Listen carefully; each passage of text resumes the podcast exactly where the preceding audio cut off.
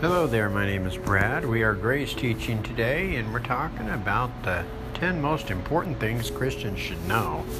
Did you know there was a Sabbath rest?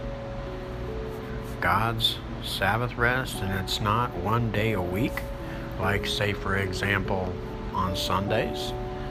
You might might have thought that the Sabbath, God's Sabbath, was on Sundays.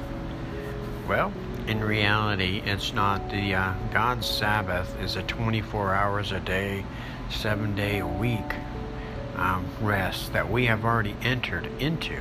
So Christians should know that uh, there remains, therefore, a rest for the people of God.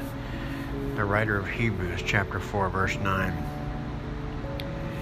The Greek word for rest means to refresh or to relax, de stress, refresh oneself, or recover strength, cease work or movement.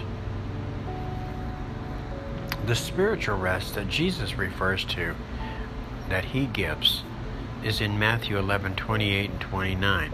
And remember, at conversion, he already gave us his rest.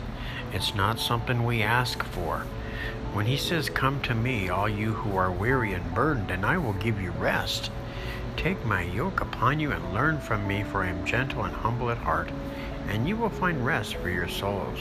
He speaks in the imperative command there when he says, Come to me, all you who are weary and burdened, and that was basically all of us before Christ. And so when we were placed in Christ at conversion, um, that's what he's talking about. When we came to him, okay, he says, I give you rest. And so we received his rest for our soul at conversion. We took his yoke upon ourselves, meaning whoever's joined to the Lord is one with him now. And so we're learning from him. He is teaching us every day because we are one with Him. He's gentle, He's humble in heart. And so when we when we experience the revelation of this rest for the soul, we will truly be free. Okay? And what's the problem with stress anyway? You know, there's so much stress in the world today. Stress can lead to all kinds of serious health problems. You know, we could be stressed out about health problems that we're having now, and what happens is that just accelerates the problem. Chronic stress disrupts disrupts nearly every system in our body. It can actually suppress our immune system, upset our digestive and reproductive system.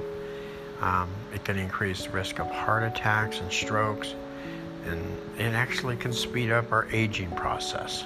A lot of people are stressed out about getting older, but as we stress um, out about getting older, the aging process just speeds up. So, what's the answer? Psalms 46:10 tells us, "Be still and know that I am God." Be still, the phrase is actually derived from the Hebrew word rapha, which means to be weak, to let go, to release.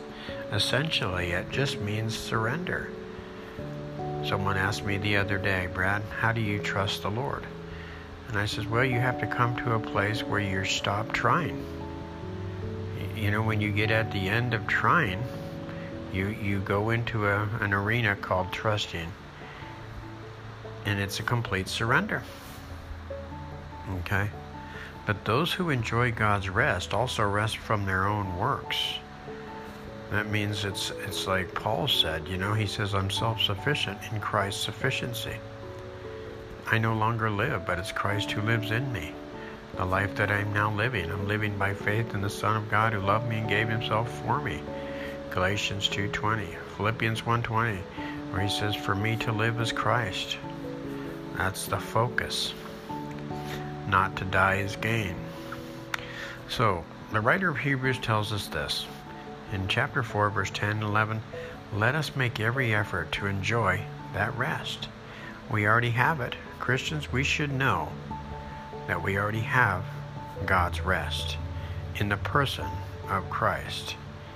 Make every effort to just enjoy that rest that He supplies. He speaks to us every day and He says, I am your rest.